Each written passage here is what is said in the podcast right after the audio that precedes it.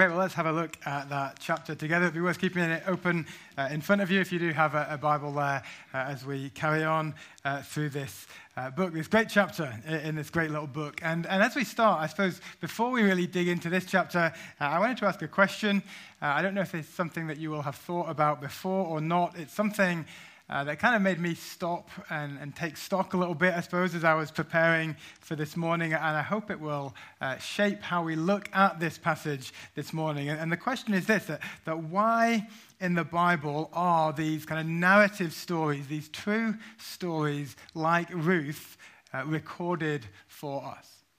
Uh, the Bible, you, you, you, might know, is a, it's a pretty big book made up of lots of smaller books uh, and different types of book. There are letters, uh, there's poetry, there's kind of law or legal books, and, and various uh, other categories. And, and if we believe, uh, as we as a church do, that, that the Bible is God's word to us, uh, that the Bible isn't just written about Him, uh, but is written by Him as He inspired the different authors. So, so if this is God's word to us, uh, why does he choose to write it in these different forms? Why do we get stories like Ruth? If I'm honest um, about myself, uh, I'm probably quite a kind of a step by step thinker.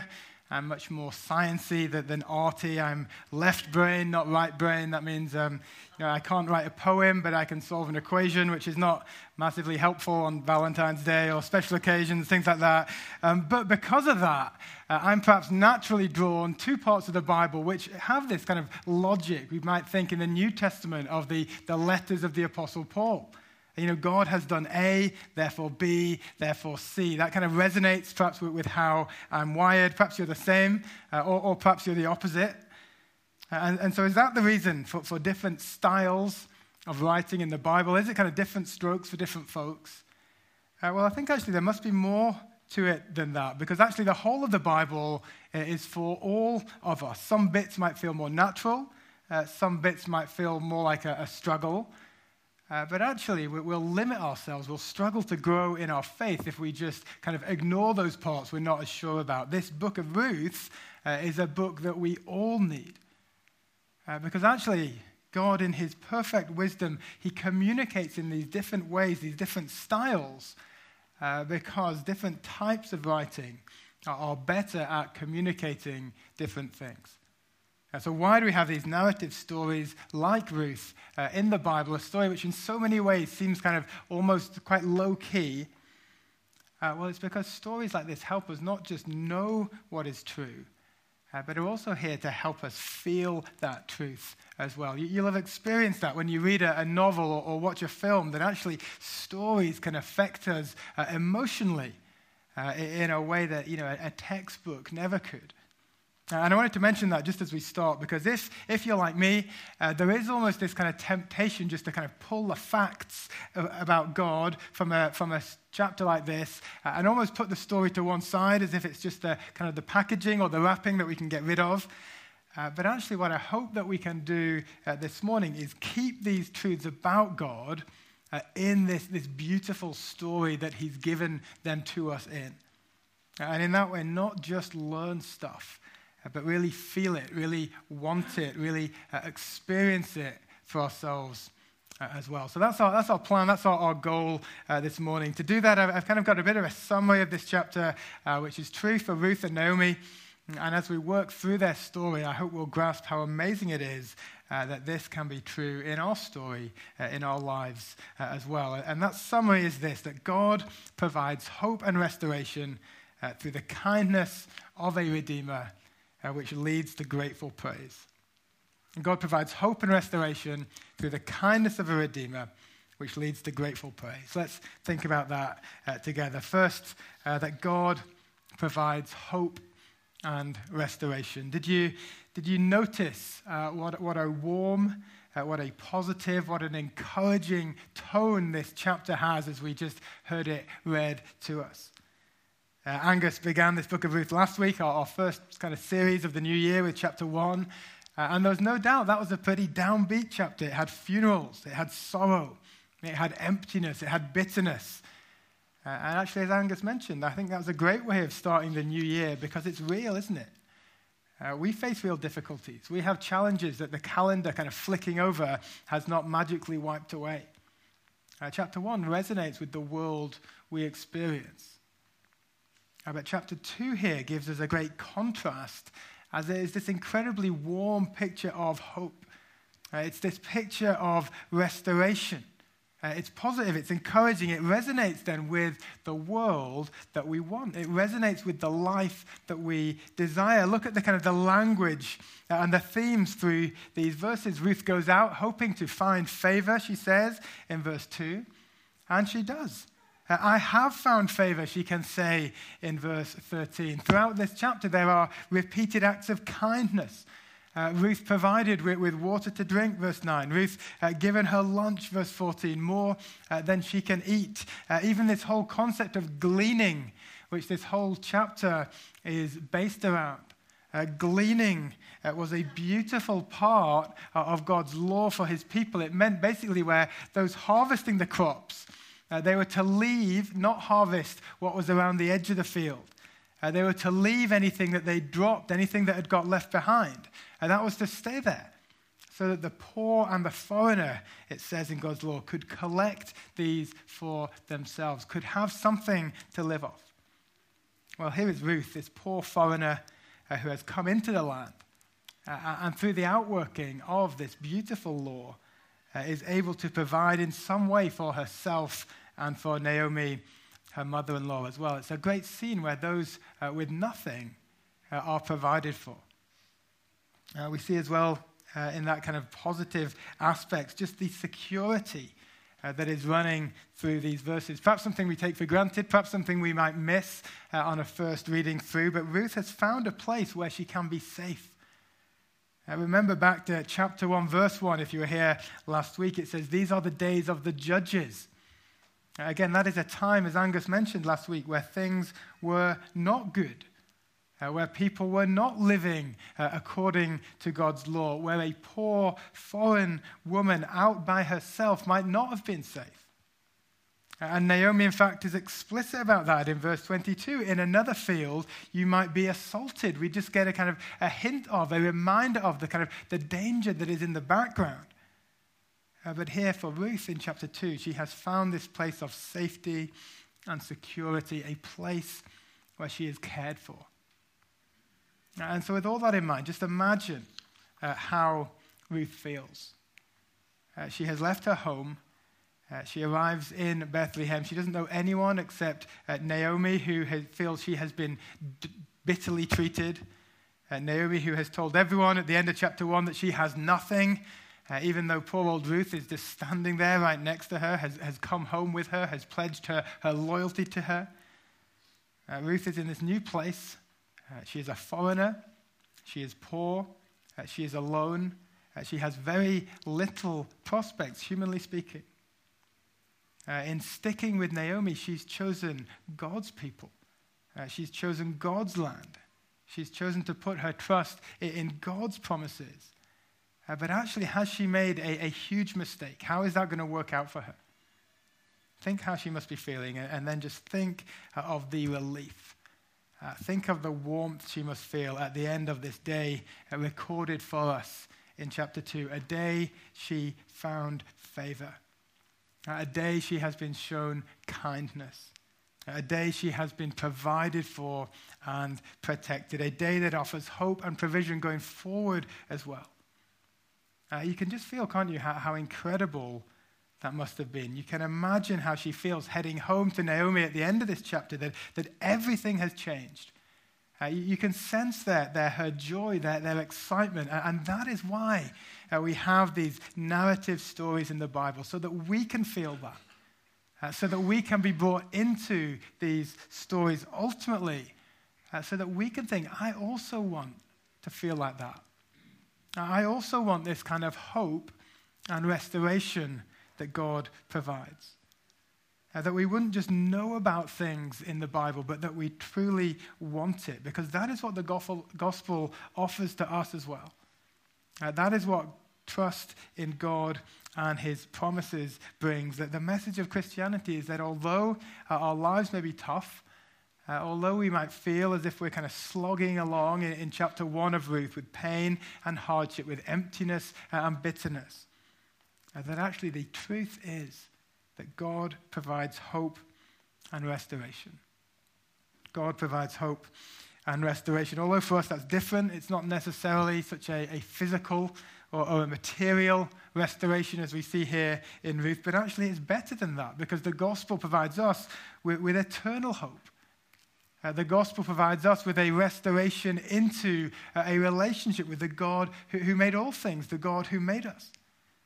Uh, that the warmth, the joy, that the comfort we're supposed to feel here in Ruth's story uh, is something that God is able to provide for us now and forever. And, and I hope as we just begin in this chapter, uh, this chapter makes us want that, makes us want that more than anything else because it really is the, the greatest thing that we could ever have. And I suppose then that, that then leads us to, to the question well, where does this come from? You know, how, how does this happen, this hope, this restoration? How can we kind of get hold of that? We do want this story uh, to, to engage uh, our emotions, but it's not all just about warm, fuzzy feelings, is it? Uh, it's also about the truth of what God has done, his, his actions, what God is like. Uh, so, how does God provide this hope this restoration? And the answer, really, to that question is the very heart of this chapter uh, that God provided hope and restoration through the kindness of a Redeemer. That's the second part of our, our summary uh, of, of this, this chapter this morning the kindness of a Redeemer. Let's have a think about that and, and see again what these verses show us and, and, help us understand about that. And as I say, really, uh, this is the heart, this is the key uh, of what this chapter is all about. If we were just to pick out kind of one point, uh, this Redeemer.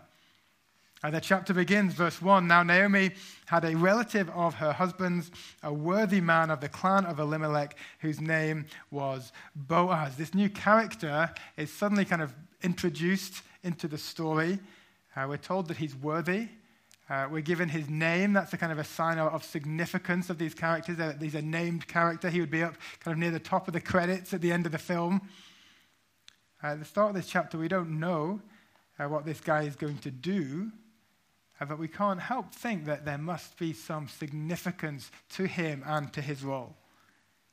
And then we see that work out as God connects this man Boaz uh, into Ruth's story. Verse 3 Ruth happened to come to the part of the field belonging to Boaz. Verse 4 And behold, uh, Boaz came from Bethlehem. Well, what are the chances, we think? And the writer here is very deliberately giving us a kind of a, a nod uh, and a wink that actually the very place Ruth happens to be is, is Boaz is part of the field. And at that very moment, here he is coming out uh, from the town to visit his people. That the point really here is clear uh, that, that, this is God who's got his hands on this. Uh, this is not just a, a, random sequence of events, or isn't that lucky? You know, who'd have thought it? Uh, this is actually God who is providing. This is God who is at work. This is God bringing Boaz onto the scene. Uh, and really, we see from there uh, through the rest of the chapter all the good that happens to Ruth. Uh, all that we've just been thinking about, it comes through Boaz. Uh, it comes through this Redeemer.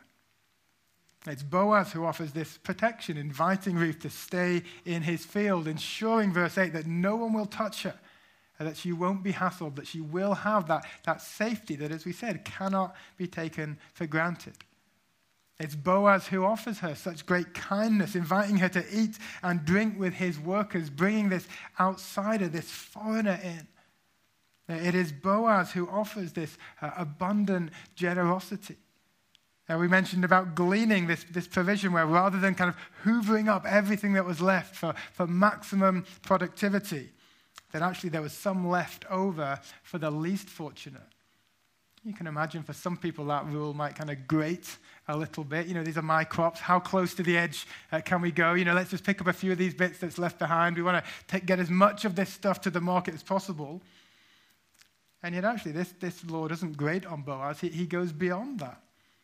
Verse 15, let her glean, he tells his workers, but there's more. Verse 16, also pull out some sheaves from the bundle uh, and leave it for her.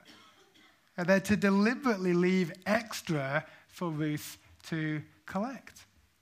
Boaz is essentially saying, you know, take, leave some of my crop in the ground, on the floor, so that other people can take it, so that Ruth can have it. And again, this isn't just a one off. Verse 23 Ruth is gleaning in Boaz's field throughout the harvest. Uh, he keeps up this kindness uh, uh and this provision. Uh, Boaz, in, in terms of his behavior, uh, his manner, the way that he is presented to us in this chapter, I think is just one of the most uh, attractive characters in the Bible. And the first words we hear him speak, he has God's name on his lips. The Lord be with you, he, he greets the workers. He is a man uh, who fulfills the law of God, not just the letter of the law, but the spirit of the law. Uh, he is a man who is characterized by, by generosity and kindness. Uh, and that kindness, uh, which is such a, a big theme of this book of Luke. And then, really, the, the kind of twist for Ruth at the end of the chapter, this big reveal uh, that she was unaware of, is what Naomi then says in verse 20. Uh, this man is a close relative of ours, one of our redeemers. Uh, the word redeemer in this context is someone who has uh, a responsibility for, for someone else, for family, for relatives, a, a responsibility to protect them, uh, a responsibility to help out those who have fallen into hard times. Again, another part of God's law that, that was there to help prevent people getting kind of left behind, as it were, but provided a means where they could be brought up and brought back if they'd found uh, themselves in unfortunate situations. And we see here that Boaz is that redeemer. Uh, and through him, through his kindness, God provides hope and restoration for Ruth and Naomi. We'll, we'll see that, how that happens long term in the next couple of chapters. Um, but again, uh, here in this story, in this chapter, we're simply to grasp, to, to kind of feel uh, what a great guy he is. Uh, also to think, you know, wouldn't I love a redeemer like that? Wouldn't I love someone who would deal with me uh, in the way that Boaz is dealing with Ruth? We're supposed to see that if we want this hope and restoration, well, then we need this Redeemer. And again, the point for us is that we can have, uh, we do have a Redeemer like that. Uh, what is true for Ruth, what is true for Naomi, is true for us that God provides hope and restoration through the kindness of a Redeemer. Into the, the New Testament, that, that part of the Bible written after Jesus has, was born, we, we read in the book of Galatians, one of Paul's letters, that but when the fullness of time had come, God sent forth his Son, born of woman, born under the law, to redeem those who were under the law, so that we might receive adoption as sons. Jesus is that Redeemer. Again, it, it, it is God in His providence, uh, God in His love who has sent that Redeemer, just like Ruth. Uh, we weren't kind of out searching for a Redeemer, trying to hunt Jesus down high and low. No, God graciously brought Jesus into the picture, into our story, into our world. Uh, the work of a Redeemer it is God's work. Uh, it is God who sent Jesus. It's God who provides this blessing through Jesus. Uh, and it is through Jesus. It's, it's through this true Redeemer, Jesus, uh, who the famous preacher Charles Spurgeon once called our wonderful Boaz, uh, that we receive the ultimate in hope and restoration, which is ultimately the forgiveness of our sins. Uh, and our adoption, our adoption, as we read in those verses there, as, as sons and daughters into his family. That is the greatest blessing that there is. Uh, that is the ultimate hope that we're searching for. Uh, perhaps you're here this morning and you're, you're kind of interested in Christianity, uh, interested in church, and yet haven't made that step for yourself yet. Uh, perhaps aren't even quite sure, you know, what, what is that step? What does it really mean to be a, a Christian? If you've been here a while, you'll have perhaps heard of that spoken about as, as good news. You'll have heard of the gospel. Literally, that's what it means good news. But, but what is that good news? Uh, what does it really mean? What does it really look like? Uh, well, we could summarize it by saying the good news is that Jesus offers redemption, uh, that God does offer hope and restoration through the kindness of a Redeemer. Uh, and we see in the kindness of Jesus the ultimate kindness. It's that sacrificial, proactive kindness that we saw in Boaz, but kind of cranked up to 11 uh, as Jesus lays down his life in order to redeem us, that we might be forgiven. As much as we might want someone like Boaz to, to show us favor, unmerited favor, as he showed, as Boaz showed to Ruth, but well, Jesus has shown us the ultimate in unmerited favor. Uh, he's not a redeemer that we deserve or have earned, uh, and yet one who acts out of his grace, acts out of his kindness to us. That Jesus in the gospel suffers in our place to redeem us. Uh, that unmatched kindness that none of us deserve, uh, but that all of us need. And again, as, as so wonderfully pictured by Boaz, it's, it's through Jesus that offers that perfect protection as well, that, that safety uh, that means we are eternally secure as God promises, uh, that no one will ever take us from his hand. Uh, that through Jesus, our Redeemer, if we trust in him, we are secure with him. And again, that nothing that can happen in this world, nothing that can happen this year, nothing that can happen uh, in our lifetime uh, can ever change that. Uh, that if we trust in Jesus, we are, we are safe with God. Uh, and perhaps that all just sounds a little bit too good to be true. Yes, maybe God has done something for kind of good churchy people. Maybe God would help out people who, who help themselves or who are his sort of people who have done something good. Uh, but maybe you're sitting there this morning and thinking, but, but what about me? You know, I've done things I should not do. Uh, I've not been a, a, church person. I've made uh, a lot of mistakes. There's a lot of things about me that, that no one sitting in this room knows. Uh, surely God wouldn't have any time for someone like me. Uh, and yet, isn't that what this book of Ruth uh, is all about? Remember, Moab, remember, sorry, Ruth is a foreigner, but not just any foreigner. She is a Moabite woman. Uh, we see that repeated time and time again throughout the story. Ruth the Moabite, Ruth the Moabite. And we can kind of gloss over that, glaze over that. But, but Moab was the ultimate enemies of God's people. Uh, Moab was kind of the, the lowest of the low. I've heard it being described as the kind of uh, the equivalent to us would be, uh, you know, Ruth who'd come from ISIS or whatever it might be, a kind of shocking thing. And yet here she comes to God's land and she has thrown her lot in with God's people. She has come, verse 12, as Boaz recognizes, to take refuge under the wings of the God of Israel. Uh, and she is comforted and dealt with kindly by this Redeemer. Uh, again, the story of Ruth uh, reminds us that no one who comes to God, uh, who puts their trust in his promises, uh, will ever be turned away by this Redeemer. Now, the words of Jesus himself in John's Gospel Whoever comes to me, I will never cast out. Um, and again, we see that pictured so beautifully in this book of Ruth. That encouragement, whoever you are, uh, whatever you've done, uh, whatever you think you know or, or don't know about God, to simply come to Jesus and he will not turn you away. Uh, to simply accept that you need his favor, uh, accept that you come empty, that you come as Ruth did, verse 10, she fell on her face, bowing to the ground, that, that kind of posture of ultimate humility. Uh, but that if you come to him, he will never cast you out, never turn you away. And that God provides hope and restoration through the kindness of a Redeemer. Again, we see in Ruth the beauty of that Redeemer, uh, pointing us to Jesus and all that he's done for us. Uh, and for many of us this morning, you'll, you'll know that Redeemer. You've trusted in Jesus. Uh, you've experienced and are, and are, striving to live out that, that hope, uh, live in that, that hope and restoration that God has provided through him. Uh, you've accepted his kindness in the gospel, that that is for you, that that is something that you need. Uh, I suppose then the question becomes well, what next? And what do we take from this chapter? Well, the goal, I think, as we see that pictured so brilliantly in these verses, is that knowing that comfort, knowing that hope, knowing that restoration, uh, that we should respond in grateful praise.